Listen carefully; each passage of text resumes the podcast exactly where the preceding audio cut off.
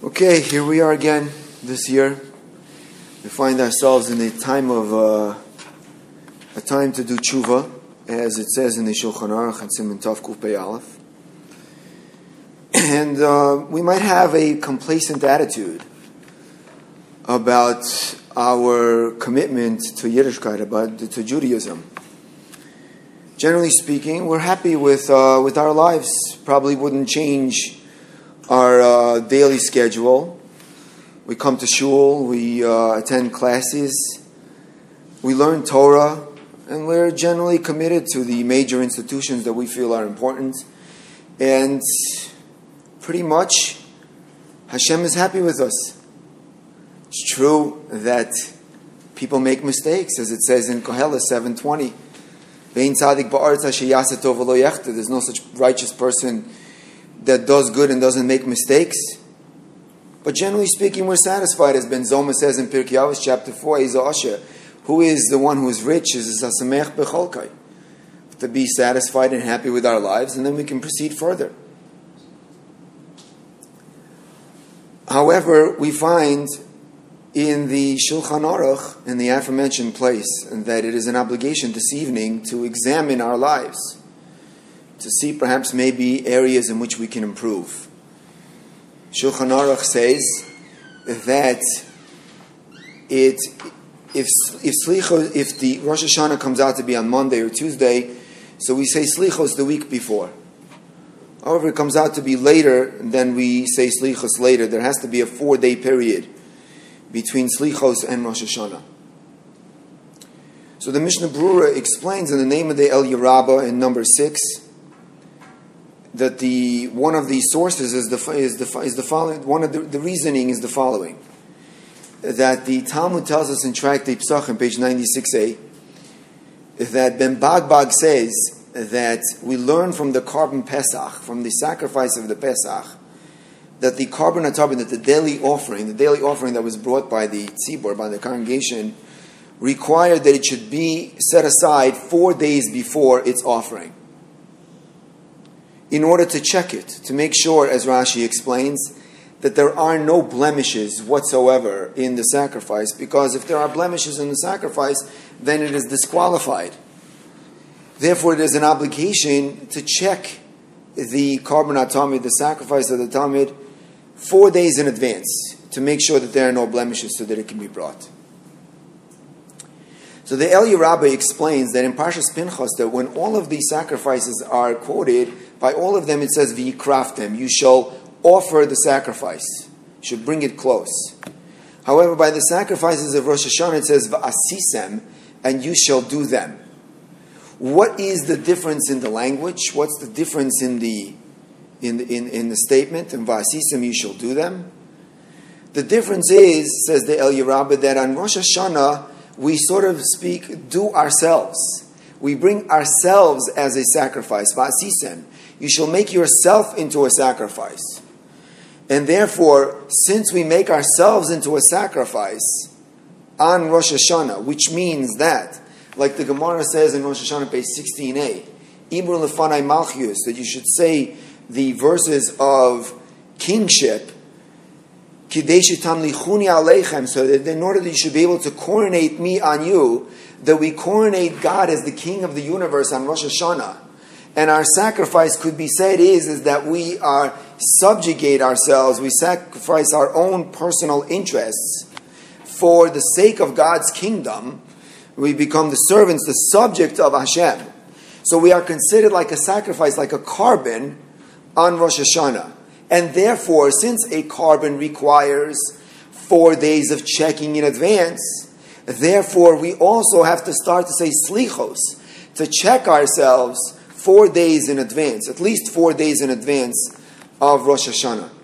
And therefore, even if we may be complacent and we may be satisfied with the way our lives are going in our commitment, there is still an obligation this evening when we begin to say slichos to examine our lives and see what we can improve. So let's examine one area, perhaps maybe that can improve. The Gemara tells us in Tractate Psachim that on Erev Pesach, right before Pesach, the sacrifice of the korban was the, the, the paschal lamb, the korban pesach was brought. And there's a requirement that there should be three groups for the korban pesach, three groups of all of the Jewish people should be split into three groups. And when they come to the Beis HaMikdash, there should be three groups. So the first group goes first, the second group goes second, and the third group goes third. So the Gemara in Psachim on page 65a quotes a Tosefta in chapter 4 that says that the third group is called a Kas Leitzanis, uh, Atzlanis. It is called a group that is lazy. The third group is lazy. They came third. They should have been first. So the Gemara asks, what do you mean? Why are you calling them lazy for? There's a mitzvah that there should be three groups. So there's a first group, the second group, and the third group. So they're doing a mitzvah. Why are you calling them akasai tatzlanis? Why are they lazy? So the Gemara says an, an, unbelievable concept. And the Gemara says, you know, that it says in Kiddushin on page 82b that every job that is needs to be done will be taken by somebody. Somebody will do the job. Some people sell perfume and some people are tanners. Happy is the person who sells perfume than the person who's a tanner because he smells. So says the Gemara, yeah, it's true. There has to be three groups of Jews that bring the Paschal lamb. The first one, the second one, the third one. Each one is doing the mitzvah. But happy is the one who is first and not the one who's second uh, not the one who's third. Even though they're doing a mitzvah, they were lazy. They didn't, they didn't, they weren't first. Why weren't you first? Good, you're doing a mitzvah, but you should have been first.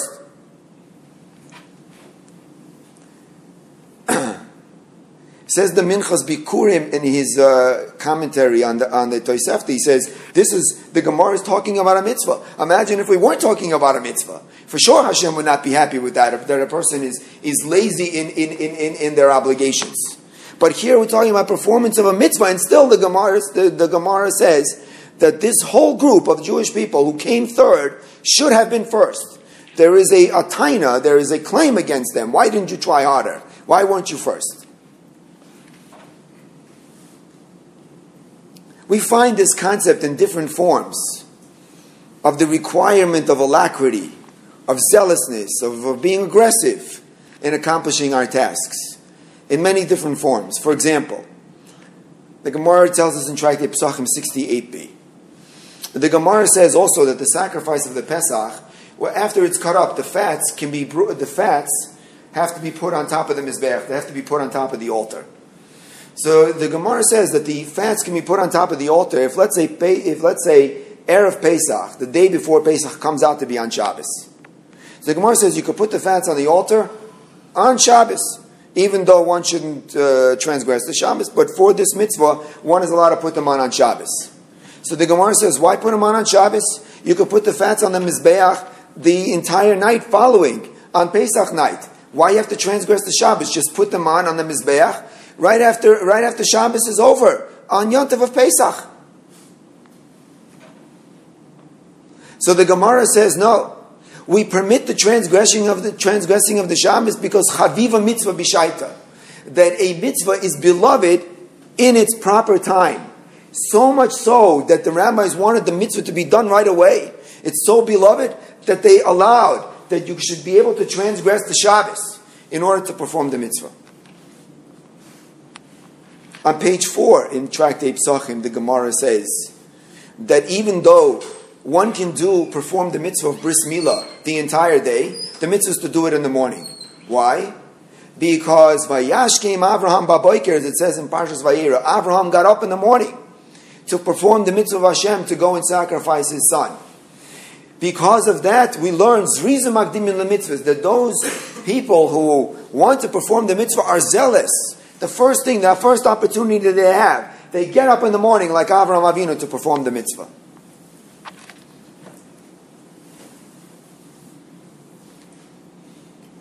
And this type of attitude of being aggressive when we have the opportunity, taking advantage of the opportunity, not letting it fester, not letting it sit, but having it done, as soon as we have the, the, the, capability, can define our entire avodah, it can define our entire service, can define our entire lives. It can change the way that we, that, that we are perceived by Hashem and it can change our entire attitude and help us do tshuva. This we find in the Rashi in Parshas Bo. There the Torah says, Ushmartem es amatzos. One should keep the matzos. One should make sure, as Rashi explains, that the matzos, when they're being baked, do not become chametz. If, you, if one sees that the matzah is, is the bubbles up, or it's not cooking, it's not baking in the proper way, and it's going to become chametz, one is obligated to make sure that the matzah does not become chametz. Ushmartem, you should keep the matzos. But says Rashi in the name of the Medrash, some the Medrash wants to read the word matzos as mitzvah. Ushmartem es mitzvahs. Shi'im bol that if the mitzvah comes into your hand, don't let it ferment. Don't let it sit. Do it right away. So the Maharal, in his commentary in the Gur Aryeh, in his commentary on Rashi, asks, is there a connection between these two things? These two seemingly disparate ideas of where one should make sure that the matzah is, uh, doesn't become chametz, and one should not let the mitzvah fester, and they should do the mitzvah right away. Is there a connection between the two things, or are they just a play on words? So says the Maharal, of course, there is a connection between these two ideas. Actually, says the Maharal, these two ideas are exactly the same in the following way.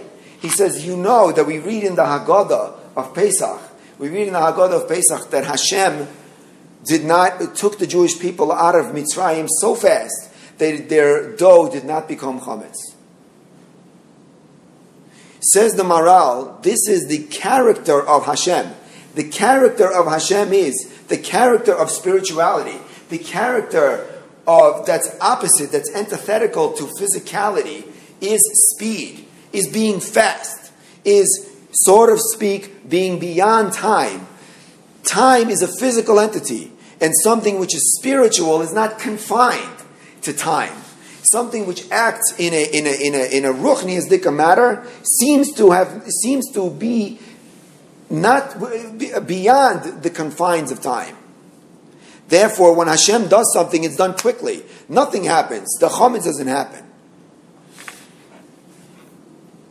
So when we do a mitzvah slowly, says Rashi, when we it says the Maharal, when we do a mitzvah slowly, that indicates a physicality, a, a, a laziness, a, a, festering, a fermenting of the mitzvah. It's, the, it's antithetical to spirituality altogether.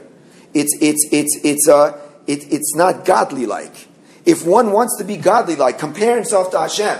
If one wants to properly serve the Rabban Shalom, everything must done be quickly, aggressively, zealousness, with zrizus, with alacrity. And therefore, of course, the two things are related. The whole character of the Jewish people is alacrity because they are God's people. And when Hashem takes them out, He takes them out in order to be spiritual. And the Jewish people, therefore, are spiritual, and therefore, the character which defines them is that they do everything quickly. From this, we see that we may be doing things right. We may be going to shul. We may be learning Torah. But are we aggressive in our service of Hashem? Are we aggressive? Do we go after it? Do we go after being better? Do we go after coming to shul? Are we zealous in performing the mitzvahs, in learning Torah? This can define our entire character. We might be able to check off all the boxes, but it as a general whole, as a definition of who we are, we have the potential to turn around and to change ourselves completely in who we are, even though our actions are the same, if we just tweak a little bit of how what is our attitude towards Yiddishkeit, what is our attitude in the, in the, in the performance of the mitzvahs, what is our perspective. And the perspective can be everything. You know, there was once a ship that was, uh, that was sinking. So they sent out a, uh, they sent out a, uh, a message to, uh, to whoever was listening. We're sinking. So a, there was a German battleship that was uh, in the area. That they got the message. Then they sent the message back to the boat. They said, "What are you thinking about?" It's a matter of perspective. It's a matter of our attitude. And one area where we can do tshuva, when it comes to how we serve Hashem is to make sure to be more aggressive, to have a better attitude about how we perform the mitzvahs. Let's take a look at one famous story with Nachum Ish Gamzu in Taanis 21a. Nachum Ish Gamzu, we know. He was once traveling on the, on the road and his, on his donkey, and there was a poor person met him on the road, and he asked him for money, he asked him for food. And Nachum Gamzu said to him, Nachum Gamzu said to him, wait a second until I take out the packages and I'll give you something to eat. As he was taking the packages, the Gemara says that the, the poor person died.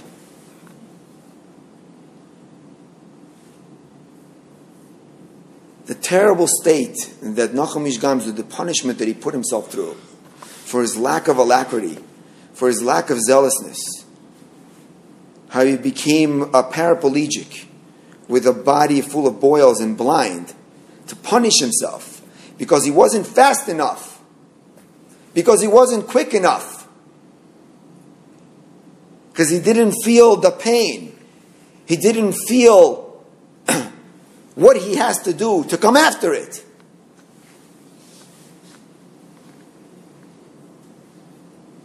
It could change, it could color our entire attitude. Everybody needs room for improvement, all of us. And especially in the night of slichos, in the night of introspection, this perhaps may be one area that we can concentrate on and see how we do things compared to the rest of our lives. And There's a story told about the difference in in uh, this week's parsha in the Sefer Vayerevna. There's a poor person who's collecting money. Comes to this rich person to ask him for money, and the rich person says to him, "Eh, leave me alone now. I'm busy. I got to make uh, calculations." He sits down at, the, at, at his table and he starts calculating uh, his all of his accountings to make sure that uh, he says, I'm, I'm, very busy. If I make one mistake, it could, be, it could mean a lot of money for me. Come back when I'm not busy. So the poor person says, That's a great idea, you know. So he sits down the table next to him. The rich person looks up at him, and the poor person also he takes out his pennies and he starts looking through the pennies to see uh, to see how many pennies he's got. You know, he starts counting his pennies. So the rich person looks at him. He says, "What are you doing?" He says, you said I got to make an accounting of, uh, of my stuff, so I figured that's a great idea. I'll make an accounting of my money also. The rich person very amused by this, and he says to the poor person, he says, "What are you trying to figure out? What's the difference between you and me? How much money you need in order to reach my level?" He says, "No, no, no. I got that figured out already. Don't worry about that." He says, "Oh, you do, don't you?" So, uh, what's the difference between you and me? He says, You should know. I researched this and I asked experts, and the difference between you and me is very small. It's only $10. So so the rich person says to the poor person, "How do you figure that? How do you figure that it's only ten dollars?" He says, "It's very simple. I went to the local mortuary, and I asked him, you know, how many sets of different tachrichim do you have? The uh, the uh, burial clothing." So the, they told me they have two. They have for the poor and they have for the rich. So I asked them, what's the difference in price between the poor and the rich? So they told me $10. So the difference between you and me is $10. The Mishnah tells us in Pirkei Avos, chapter 6, that when a person passes away after 120 years, the only thing that comes along with him is his, his, his Maisim Taivim, his good deeds, and the Torah that he learned. That's the only thing that's important in life. Nothing else matters. That's the only thing that we can take with us. There is no difference between one and the other. It's our attitude towards the service of Hashem. And this is hinted to in the titles of the last parshas of the Torah. Kiseitze, when you will go. When you will go where? When you will go, when a person will go, when they will die. What's going to happen then? Kisovo, they will come. Where they're going to come to? They're going to come to Olam Haba. And what's going to be over there? Nitzavim. Everybody's going to be standing. And there's going to be a din. There's going to be a judgment. Vayelech. And where is everybody going to go? Where is everybody going to go? It depends. Azinu. If you listen to the words of the Torah, if a person committed themselves to the ideals and the service of Hashem, Azinu, then v'zois habracha. Then that person will have bracha. That person will have blessing. And if not, chas v'sholem, the opposite.